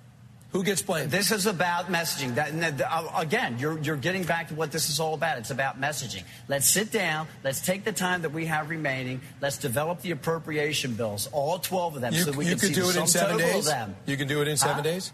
You can do it in Oh, seven days. absolutely. Brian, you, you, we can accomplish anything we want to in 48 hours in this city, but you have to want to do it. I'm willing to stay here. I would have stayed here all the way through August, Brian. But, but you have to have leadership that says this is what we are going to do. This didn't arise seven days ago, Brian. We've known for nine months we were supposed to develop the appropriation bills. Right. They've known for years. They're not doing it. I was not sent here to So, kick the can right. down the road. So if we're so, adding two so trillion dollars of debt to the, to the national theory. debt every year. Congressman, you just know if the government gets shut down, Republicans get the blame because they're not even providing even a CR, a pathway to a CR. You're saying I'm not going to go over 30 days, so the government shuts down. That means your investigation stopped. That means the border funding doesn't happen, and that's okay. Who are you getting your talking points from, Brian? I, it's Let's called stay research. here and get the appropriation. It's called research, Let's get the Congressman. If you don't agree, bills. if you don't agree with what I'm saying, it doesn't mean talking points. You just don't agree Uh, with what I'm saying. because we can stay, Brian. We can stay here and develop the appropriation bills. The work has already begun. Okay, we need to complete it. Why is Speaker McCarthy not allowing for the appropriation bills to be completed and brought forward so that the body of Congress can vote on them? That's the question. Uh, That's a great question, but evidently It you sure need 30 is. more days to do it, and you don't want to do it. I will not sign off on a continuing resolution that continues Nancy Pelosi's spending and Joe Biden's policies. That's ridiculous. I voted against them for two years, Brian. Let's stay here and get the appropriation bills done. Let's make sure that we get the, the value of those appropriation Okay. bills down to a 1.471 trillion non-defense discretionary. Talk to those pro Pelosi people like Chip Roy and Scott Perry. All right, are, are they pro Pelosi? This is what what he said was this is about delivering a message. That's this all. is about a continuing resolution to get you to, to that deliver point. a message that no one What message are you believes that delivering? any of the provision. Brian. All right, he we- said gotta that go. he does not believe that any of the provisions within that continuing resolution will even be passed. Well, put it this way: at least he's moving forward. That's a You're just standing still. Thanks, No, Congressman. I'm, I'm ready to work it. on the appropriation bills. All right, Brian. then talk to your people. So that's Matt Rosendale. I just think it's ridiculous. I am just done with people that don't want to deal. I'm not saying that every speaker is right and every right winger or, or moderate is correct. It's all called compromise. But I'm not even asking you to get together with Hakeem Jeffries. I'm asking you to get together with Chip Roy on a continuing resolution just to put it forward so you have something to, I don't know, go back and forth with the Democratic controlled Senate about. So here's what Kevin McCarthy says. Cut 10. The best way this system works is we pass our individual bills. Unfortunately, I have some members denying those come up. We're going to keep working through that. The whole idea of members themselves getting together to think of being able to produce a continuing resolution just for 30 days that would allow us to pass more of those individual bills. Yeah, 30 days. And then you go, I don't know why they didn't work in August. I, I'll ask Kevin McCarthy that. I would probably get him on the show. And you could be disappointed. Listen, Kevin, you, she said you're going to do normal appropriations. I want to hear his answer. I got it. Uh, and But you got to understand the congressman from New York and women from New York, if they go, if they're in a moderate district and help deliver this, the House, and they go forward with shutting down the government, they could cost them their seat and you're the majority. But it doesn't matter. Matt Rosendale's tired of Nancy Pelosi, and he's tired of spending. All right, good luck with that. Karl Rove nailed it, cut 12. There- There's a reason why they get blamed. And, and, and look, the American people demand that their government try and run itself in an appropriate fashion. And the fact that the biggest financial and business enterprise in the world, the U.S. government, cannot pass a budget in time and then ends up shutting itself down over things that are on the margin. I mean, we're talking about uh, the difference between this and that. And uh, uh, the Republicans are going to be uh, shoot themselves in the foot and run in the run up to the 2024 election if they continue to, to to think that shutdowns are a great way to put themselves in front of the American people. Meanwhile, the defense, you know, the defense needs to be funded. They need to project. They need to do budgets. We also know no one's getting any promotions. Senator Tommy Tuberville, whatever you think about that, nobody's getting promotions. Nobody's retiring because no one can fill their spots. So everybody's holding up everybody for personal reasons, and nobody talks to anyone. But I'm used to Schumer and McConnell battling. I'm used to uh, Jeffries, Pelosi, and McCarthy disagreeing. I'm not used to this. And it just makes you look bad. It's, it's like for, with your family. If you go with your family to Disney and you fight in front of the other families, your family looks bad.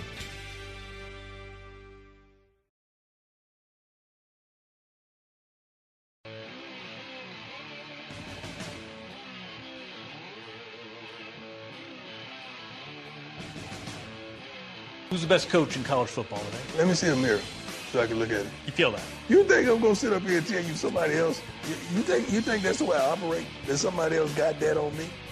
Ah, that's fantastic. 60 Minutes interview Deion Sanders uh, over the weekend. And of course, you might have missed it because your DVR probably only clicks on at the normal time. But baseball, excuse me, football always on Sunday night games, uh, late afternoon games, always takes part of 60 Minutes out. But Deion Sanders has opened up 3 0 for Colorado Buffaloes. But the way he's done it with his speeches and his son is quarterback, the other one uh, playing defense, has really been impressive and this guy comes off Jackson State. I, I personally didn't even know he had ambitions to coach, and then he went to Jackson State and tried to revitalize and then uh, the the historically black HBSA, the historical black colleges, and I thought though it was great, and he did just that and brought a lot of attention to it, and then he brought his team.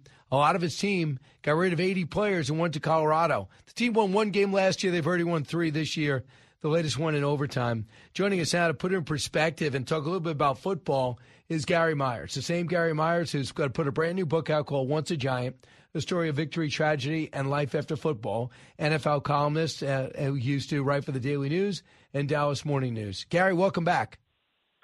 Brian, how you doing today? I'm doing good. So Deion Sanders, 60 Minutes. Did you ever think when he was playing for and starring for the Redskins, the 49ers, uh, the Dallas Cowboys, of course, the Falcons, and the Yankees. Did you say this guy wanted to would be coaching and the Braves? This guy would be coaching one day?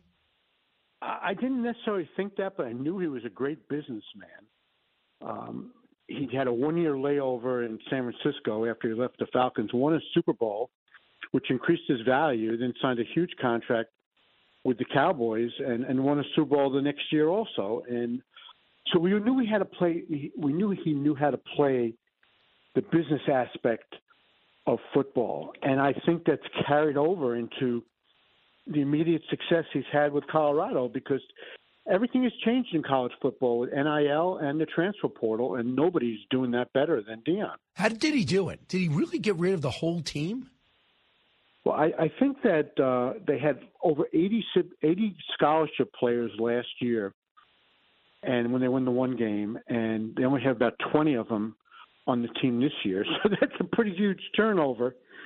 He encouraged all his players, or at least the ones he didn't want, to hit the transfer portal. He had players from schools all over the country that wanted to play for him.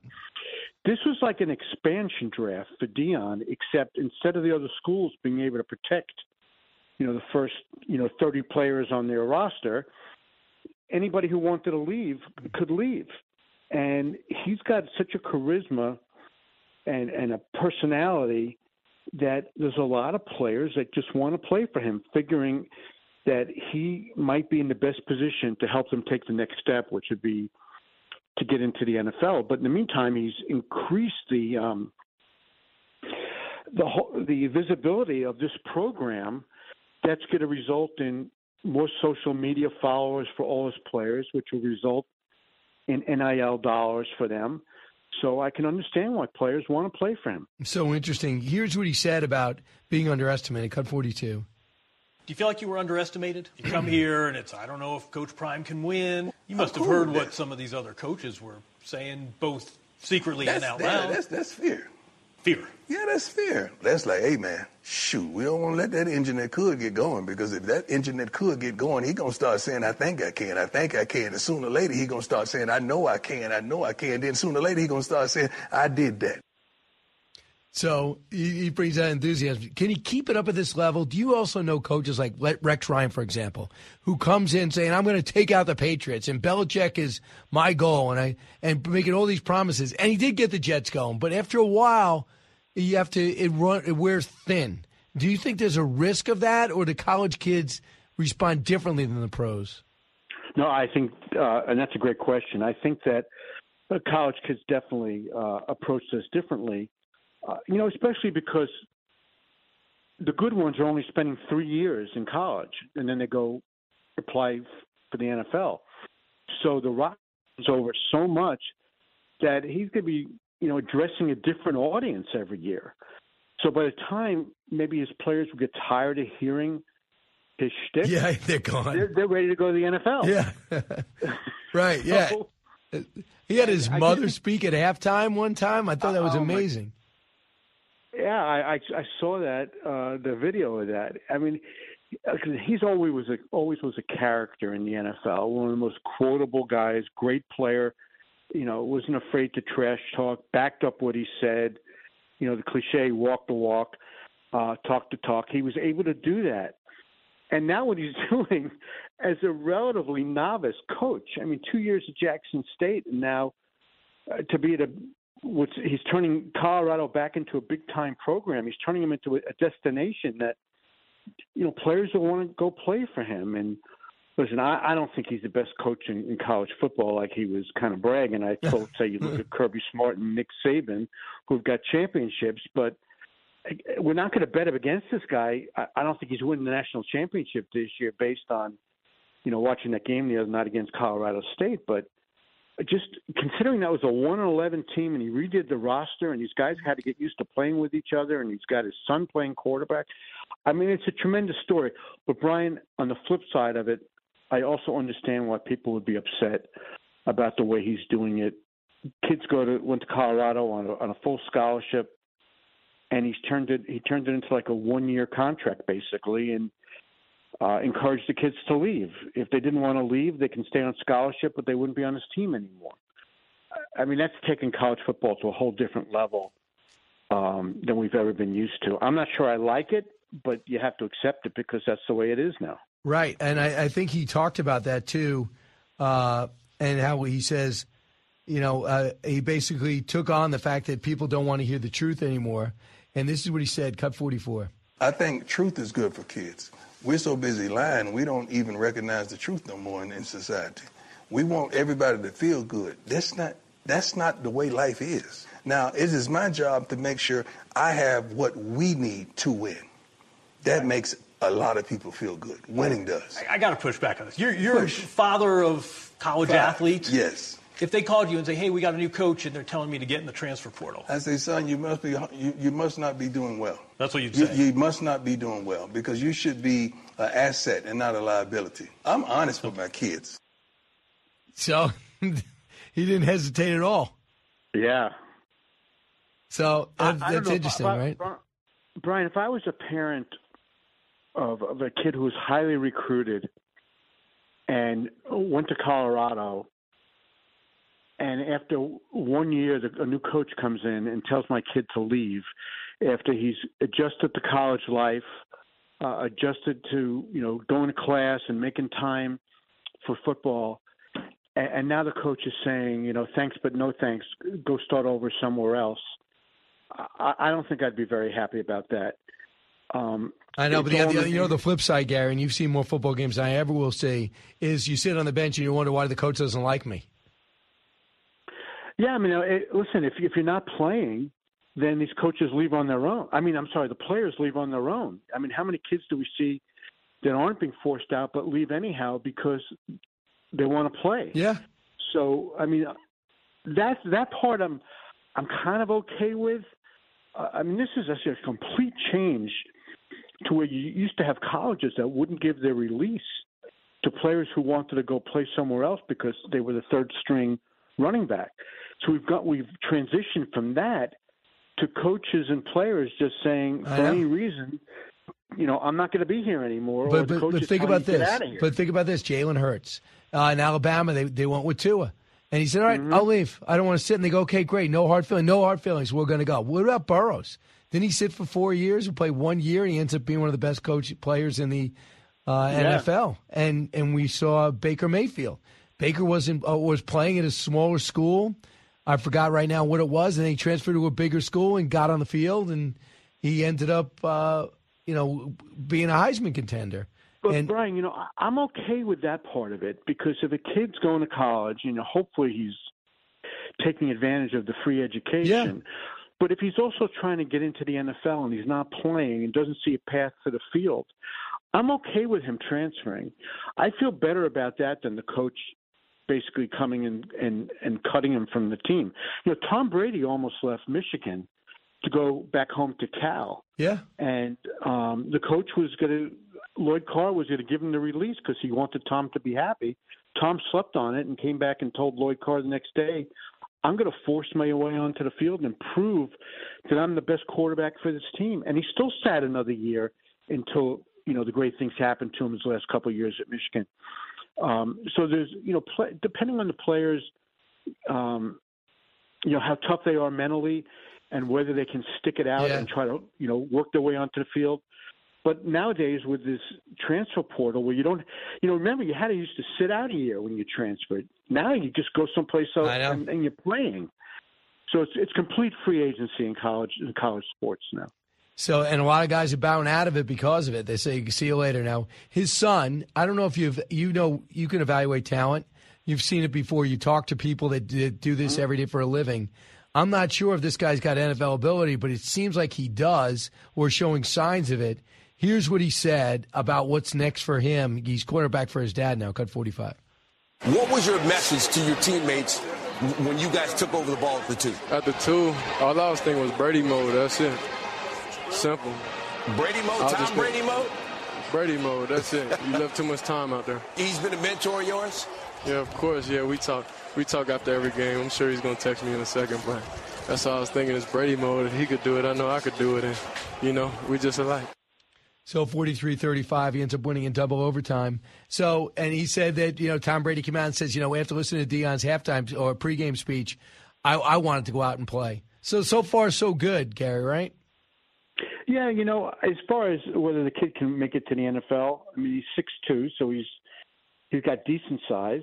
Um, and from what I've seen so far, you know, he's got really good mobility, and he's got a strong arm. And so, yeah, I would think he's got uh, NFL potential for sure. And you know, we have the rest of the season now for him to really to really grow into it. Um, yeah, I, I would say that Deion is has come up with the blueprint for other programs for quick turnarounds. The the difference being there's only really one Deion who's going to be able to track players based on the fact that he was a great NFL player, a Hall of Fame player, one of the best corners ever, um, and he's got this just engaging personality that you feel you figure he can sit in the living room of any co- high school kid with their parents and convince them that Colorado's the place to be because you get to play for me. I I think that he his approach is so different and so fresh in, in a way in a way it is refreshing um, I, I just know that he's ticking people off along the way and really doesn't give a damn about that. You're 100% right. Uh, a, couple, a couple of questions about the NFL. Uh, first off, the Giants, a team you know quite well, and you got your book out mm-hmm. on the Giants, Only a Giant, a story of victory, tragedy, and life after football. I have never seen a start like this.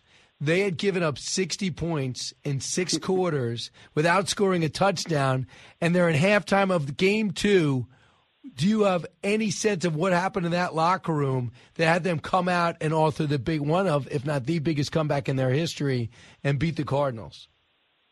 Well, Brian, not only hadn't they had they given up six, 60 points without scoring a touchdown, they had given up 60 points without scoring a point. It was 40 to nothing and then 20 to nothing at the half. I've never, in all my years, I've never seen a team get off to such a bad start, especially a team that was a playoff team last year. And from all indications, nobody was throwing any garbage cans at halftime.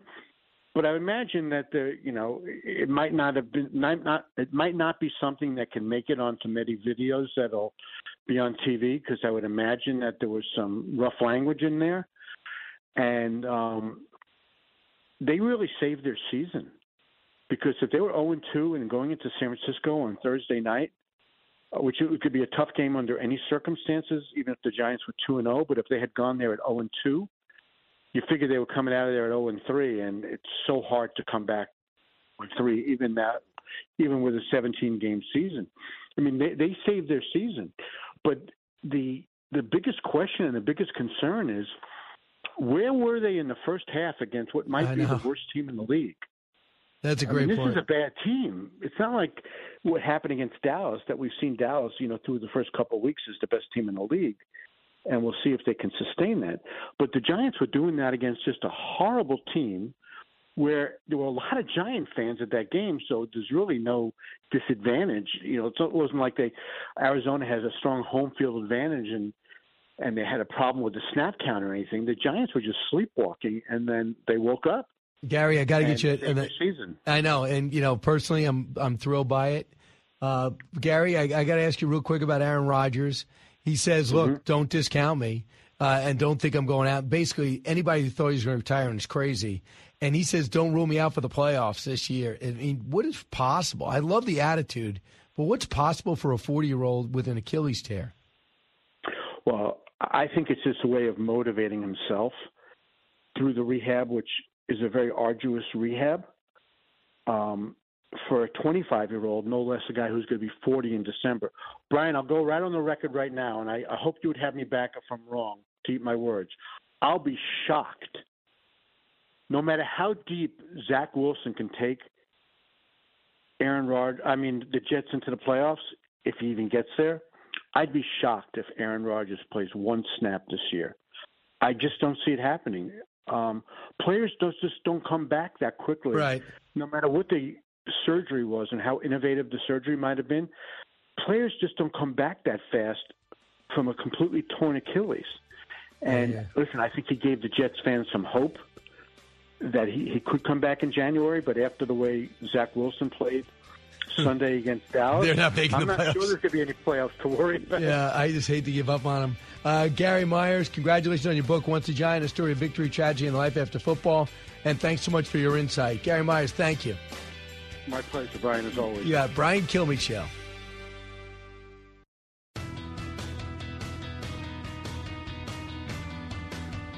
Fastest three hours in radio. You're with Brian Kilmeade. Yeah, the other great game that I uh, saw over the weekend uh, was Jacksonville and Kansas City. I mean, Jacksonville's got a little ways to go, but they're not far behind Kansas City. Was finally at full strength. They got Jones back and they got uh, Travis Kelce back, who's dating Taylor Swift, who's a really good singer, according to Allison, uh, and very famous. Hey, by the way, uh, speaking of, uh, I'm going to go on stage like Taylor Swift, only I won't sing and I'll have uh, baggier outfits. Uh, I'm going to be talking about uh, Teddy and Booker T how two American icons blaze the path to racial equality. But I'll be having fun on stage. If anyone's ever seen uh, a night that we have, we come out with stand-up comedian Pat O'Rourke, and we'll have a great time. And we'll talk about uh, history, what what got America great, from George Washington Secret Six to Thomas Jefferson Tripoli Pirates, Andrew Jackson Miracle of New Orleans, uh, Sam Houston the Alamo Avengers, uh, the President Freedom Fighter, and now Teddy and Booker T. I'm going to be at the Vogel in Red Bank, New Jersey, November 9th. If you just go get tickets on BrianKilmeade.com, then over to Huntsville, Alabama on the 18th, right after the Patriot Awards. Montgomery the next day on the 19th. And then December in Pittsburgh, Pennsylvania. Holland, Michigan on December 16th. Skokie, Illinois in uh, January 20th. And Joliet, Illinois on the 21st. BrianKilmeade.com.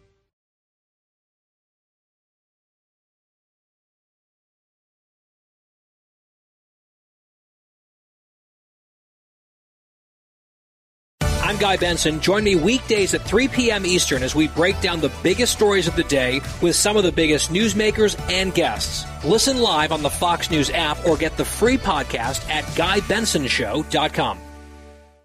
Listen to the show ad free on Fox News Podcast Plus, on Apple Podcast, Amazon Music with your Prime membership, or subscribe wherever you get your podcasts.